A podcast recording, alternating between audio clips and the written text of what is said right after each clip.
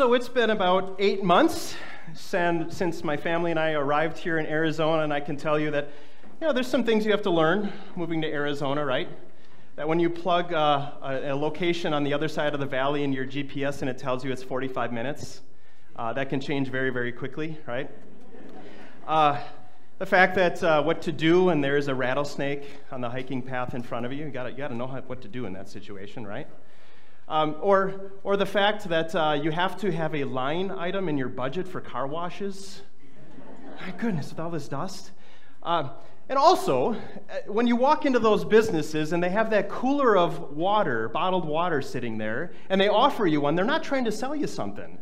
They actually want to give you some water, right? Right? I don't have to pay for it, it's free. Except for the Circle K, you got to pay for those. I, those aren't free in that cooler. But we know the importance of water here in the desert, don't we? It doesn't matter how hot it is, you have to keep yourself hydrated in the dry, arid climate we live in. You're, you know, your body is about 60% water. And if that percentage dips just a little bit, it has a huge effect on your body, doesn't it? It, it causes you to feel sick and, and dizzy and, and tired and weak and it can turn to dangerous very, very quickly. You can live about three weeks without food, but you can only go about three days without water. Water and the proper amount of it is vital to your health and well being. And Jesus knew that too. Uh, Jesus, in our gospel lesson, is on a journey. He, he's going from Judea in the south to Galilee in the north. And where he stops here, it's in Sychar, is probably about 64 miles from where they started out. Jesus, too, lived in a arid climate. Uh, and, and so you can guess he's tired. And he sits down, and of course, he's thirsty. It's about noon. The sun is hot.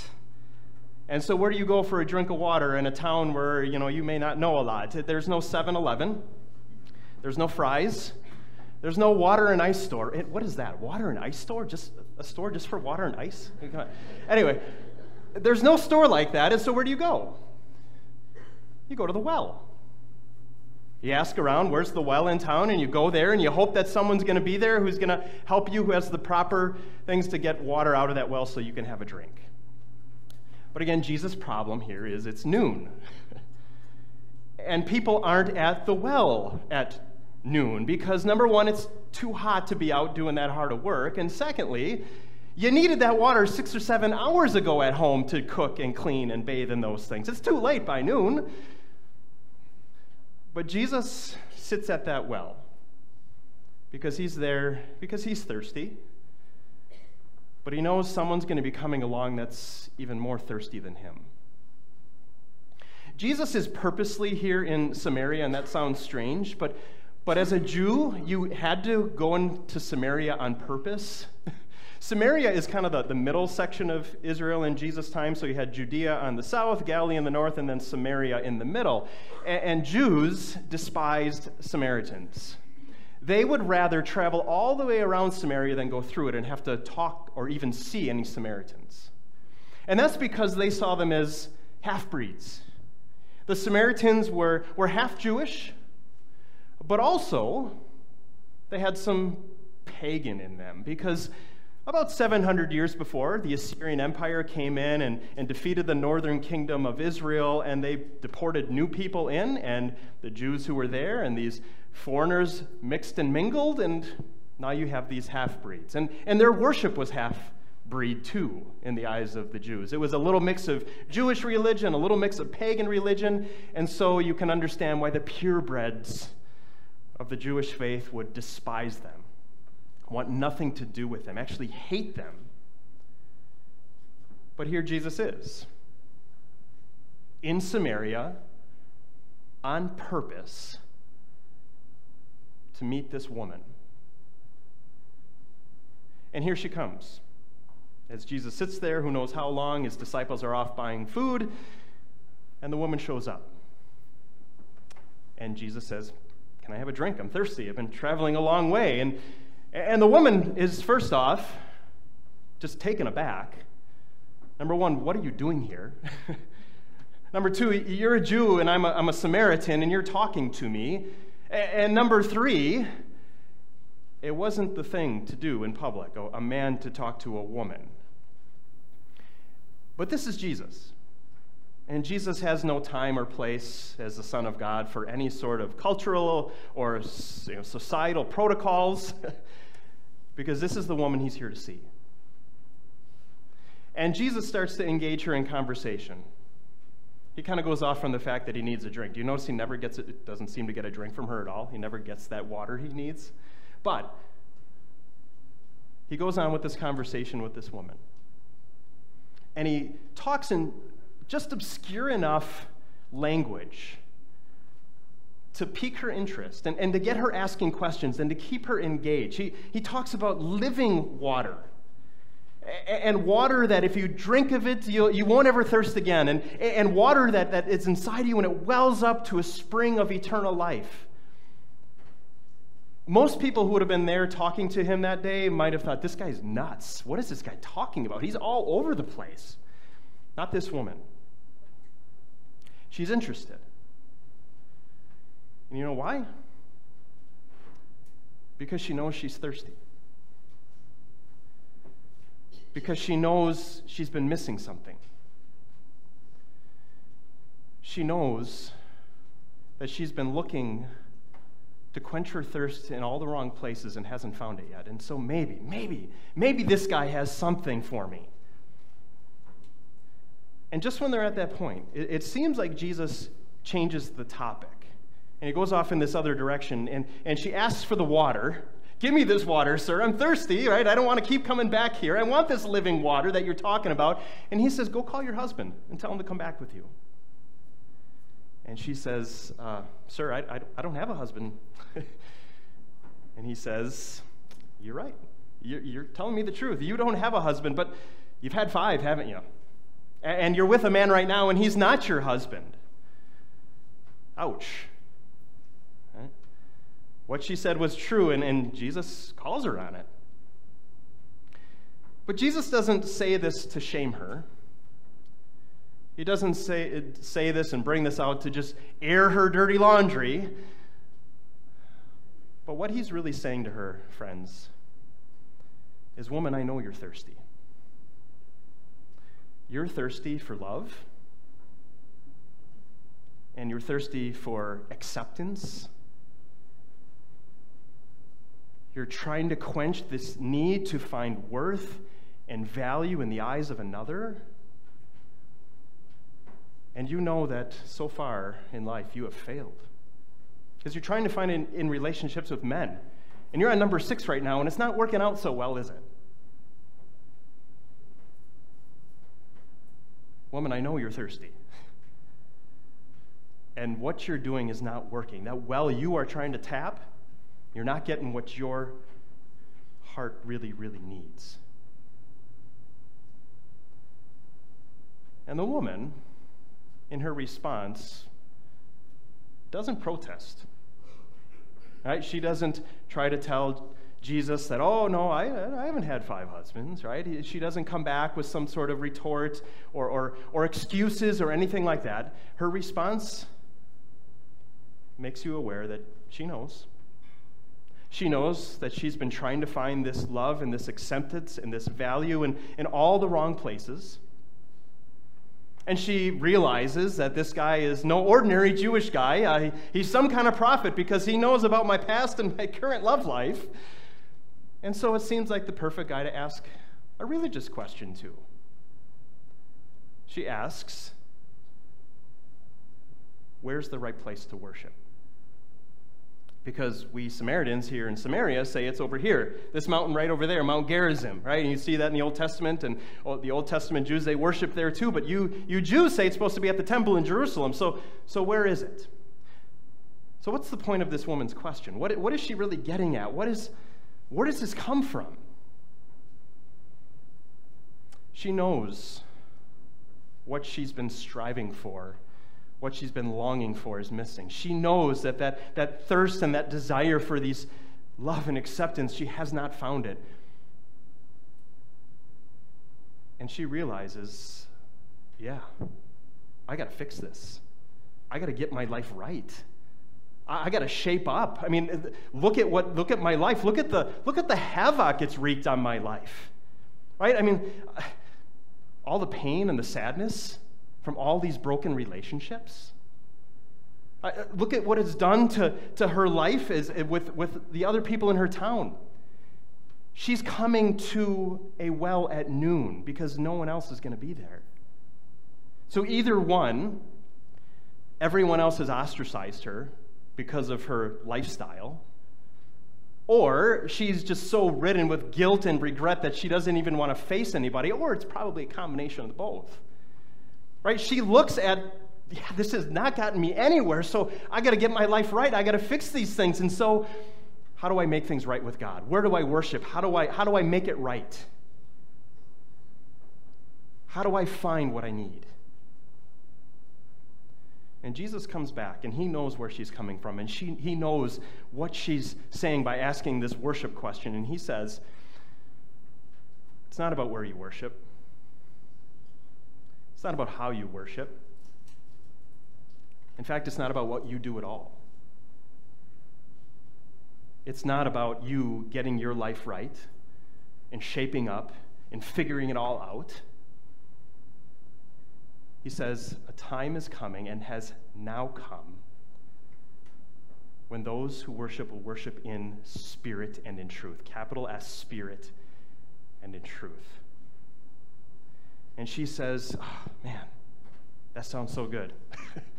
that sounds so good, but we just don't know enough about this yet. We, we man, it, and I know, I know that Messiah is coming, right? Because, because those Samaritans, even though they had mixed their religions, they, they held to those Old Testament scriptures and they knew those prophecies, right? And this woman who had probably been disconnected from her relationship with God for so long, right, whose worship life was certainly probably not there, she says, Messiah is coming. I know that. The Christ, he's coming, the one who God had promised. And when he comes, I'm sure he's going to explain all of these things to us. I'm sure he's going to tell us where do we get this, uh, this living water that we need. He's going to tell us about, you know, how we worship God. He's going to tell us about our relationship with God. He's going to tell us about where we find those deepest desires of our hearts, that love and that acceptance and that worth and that value that we need. When he comes, he'll explain it. And Jesus says to her, I am Literally, in the original Greek, it says, I am the one speaking to you. I am that Messiah. And that changed absolutely everything for this woman. Jesus didn't say, Go and make your life right. Go and fix all of this. Go and put that guy you're living with out. Go and forget, you know, ask for forgiveness for everybody that you've hurt. Don't go to this temple and, and offer all these sacrifices. He says that's not where you're going to find what you really need. I am He. I am the Messiah, and here I am to reveal and to give you living water. And that very day, that woman's soul and heart found what it had longed for love, acceptance, value, worth, not in relationships with people, not in the circumstances of her life, not in her going and making things all right and good, but in the grace of Jesus, who says, Here I am to give you what no one or nothing else can. That woman's life in eternity was changed that day at that well as she drank in that living water that only Jesus could give her. That's a great story, isn't it? It's a wonderful story. I mean, just think about the compassion of Jesus here for this woman that he goes out of his way, goes into Samaria, right? He's hot and tired. He puts aside his needs and he cares about her needs, right? The compassion of Jesus. What a wonderful story for her, right? Her life and her eternity has changed. This woman is different. But this isn't a great story just for her, because it's for you too. And I don't know if you'd be willing to admit it or not, but you do have the same needs as this woman. The same need to be loved and to be accepted and to have worth and value in the eyes of another. And so I guess the reflective question for you to ask yourself today is what is the well that I've been going to to try to quench my thirst for those things?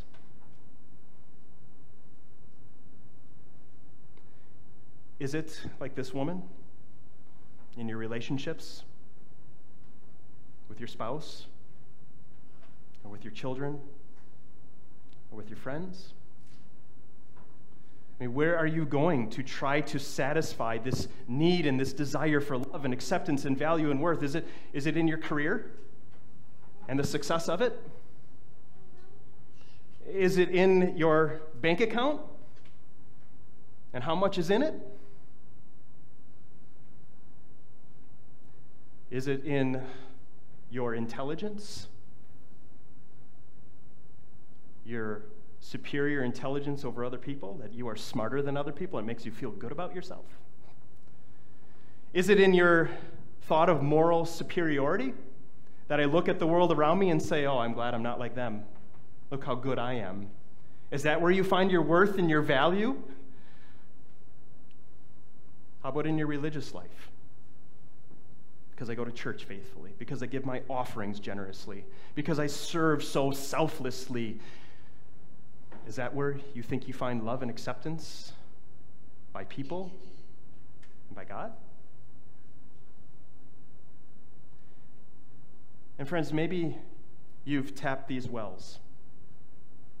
And maybe you've already come to realize, or maybe you haven't yet, that these things and these accomplishments and the people in your life and even yourself will never, ever, ever satisfy they will never quench that thirst that we have innately in us for love and acceptance and worth and value. They just won't. Because what happens? What happens when you try to find your value and your worth in that relationship and your spouse says, I'm leaving? or that friend stabs you in the back and just doesn't care, or your child says, I want nothing to do with you, get out of my life. Where do you find your worth and value then? Right? Or, or your job. Right? When you think that promotion, that's what you need and that's what you deserve, and then it's given to somebody else. And that is where you found your worth and your value in the eyes of the world and the people around you, and even in yourself. If you put it in your bank account, what happens when that stock market crashes? And it will crash again. and all your savings and investments are depleted. Where is your worth and value found then? or if it's in your intelligence and how smart you are, and you, you love to show it to other people, and that's where you find your worth and your value and acceptance in the eyes of the world. But then people find out he's not really as smart as he thinks he is. Or your moral superiority, that facade that you put on for other people to see, to look how good you are, and then they find out who the real you really is, the one you've been trying to hide from everybody or the religious part of your life. That's just a mask. That's basically like putting lipstick on a pig, not calling you pigs, but just trying to dress up what is evil and sinful inside of me. I mean, if, friends, if that's the places we're trying to find our love and acceptance and our worth and our value in the eyes of the world, in our eyes, in the eyes of God, they will all fail They will all leave you feeling thirsty in the end. They cannot satisfy what your heart and your soul needs the most. But Jesus can. This one who speaks to this Samaritan woman isn't just speaking to her, but through these scriptures, thousands of years later, they are spoken to you. To get rid of all these things. All these things that can be wonderful and good in our lives. but all these things that will always leave you lacking, thirsting, and hydrated. And to hear that Jesus can give you what no one or nothing else can. And why? Because he is the promised Messiah. Because he is the one that God had promised from eternity and through those Old Testament scriptures to send to satisfy every desire of our heart, to be loved and accepted and to have worth and to have value. This is what it says in Isaiah chapter 40, uh, 41. And just think about the connection to Christ. Isaiah writes by inspiration of the Spirit. He says, The poor and the needy, they search for water, but there is none. Their tongues are parched with thirst. But I, the Lord, will answer them. I, the God of Israel, will not forsake them. I will make rivers flow on barren heights and springs within the valleys. I will turn the desert into pools of water and the parched ground into springs. Friends, this is not just talking about literal water in a literal desert. This is talking about the coming of this Messiah into the barren wilderness of this world. That he would come to bring what our hearts need the most, what our souls thirst for the most. That he would come to bring water, living water, that quenches that thirst for love and acceptance and value and worth in the eyes of the one who matters the most the God who loves us and created us and redeemed us and gives us himself. Jesus promises to you these springs of living water that when you drink from, you will not be thirsty. Right? Unlike all these other things in life that we try to drink from and satisfy our desires and our, and our thirst with, Jesus says that you will never be thirsty again. So, what is this living water? What is this that, that Jesus comes to offer to us? Don't picture just a little trickle of a stream. Picture a raging flood of blessings that Jesus, the Messiah, came to bring to you in this living water. He comes to bring you that, that flood of mercy, that, that God does not treat us as we deserve, that, that God loved us from eternity, loved us enough to come into flesh, and not just to be an example for us to follow, not just to show us how to live and get right with God, but to be right with God for us, to come and stand in the place of sinners for us. Friends, that mercy that floods over us, that we find only in Jesus, that our hearts so desperately need. Right? It's that flood and that living water of confidence. The confidence that that Savior didn't just come to live for us, but He also came to die for us. And on that cross, right? As we're walking to that cross now in Lent to Jesus, we're going to hear him on Good Friday in just a few weeks cry out, I thirst. And it's not just because he was physically thirsty, but it's because our Heavenly Father cut off that well of blessings from him at that cross. That at that cross, Jesus was suffering spiritual agony. He had been cut off from the blessings of the Father. The Father had to forsake his Son because he was covered in our sin and our shame and our guilt and our regrets, all of it laid on Jesus. And the Father had to turn his face and say, Son, I have no part with you because you are covered in sin. Jesus thirsted for the love of the Father, for acceptance from the Father, for worth and value in the Father's eyes. And on that cross, he became nothing to the Father so he could suffer for our sin and suffer hell in our place so that we would never have to. Friends, we have that confidence that that is done for us in Christ. He went thirsty for these blessings on that cross so that we would never have to. Friends, it's this flood of living water that comes to bring us forgiveness. Forgiveness for every single sin.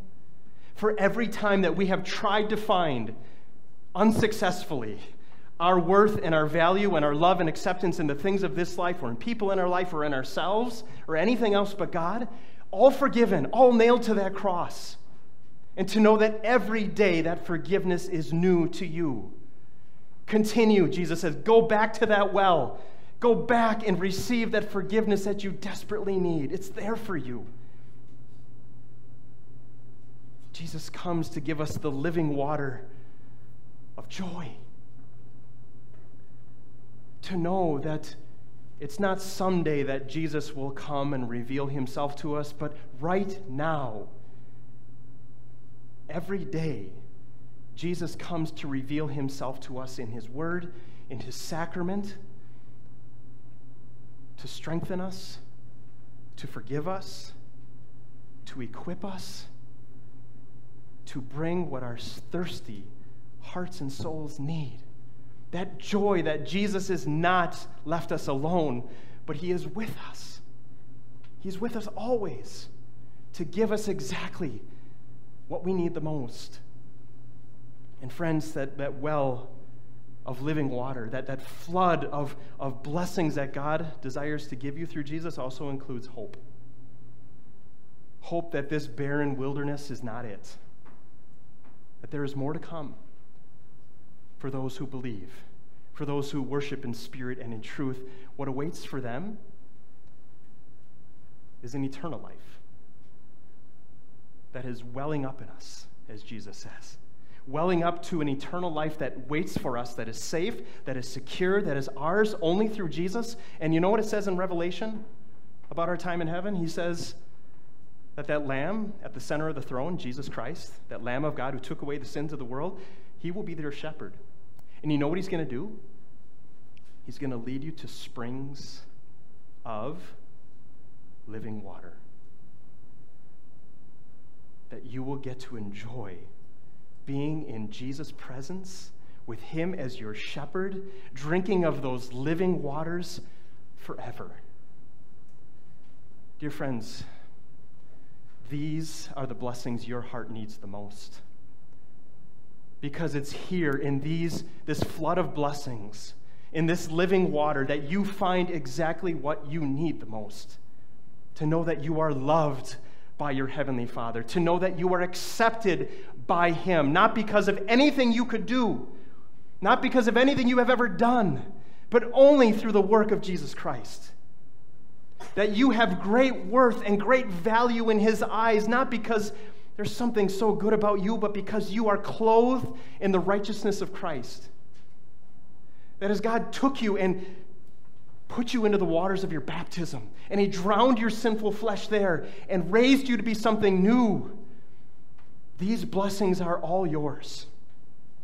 And He desires that you continue to come back to this well and to drink, to be satisfied to receive that one thing that only God can give you, that nothing else or no one else in this life can. And it's not something you have to buy, it's not something you have to, to earn, it's not something that, that somehow you can work for. It's free. Jesus says to the woman, and he says to you, This is the gift of God. It's yours.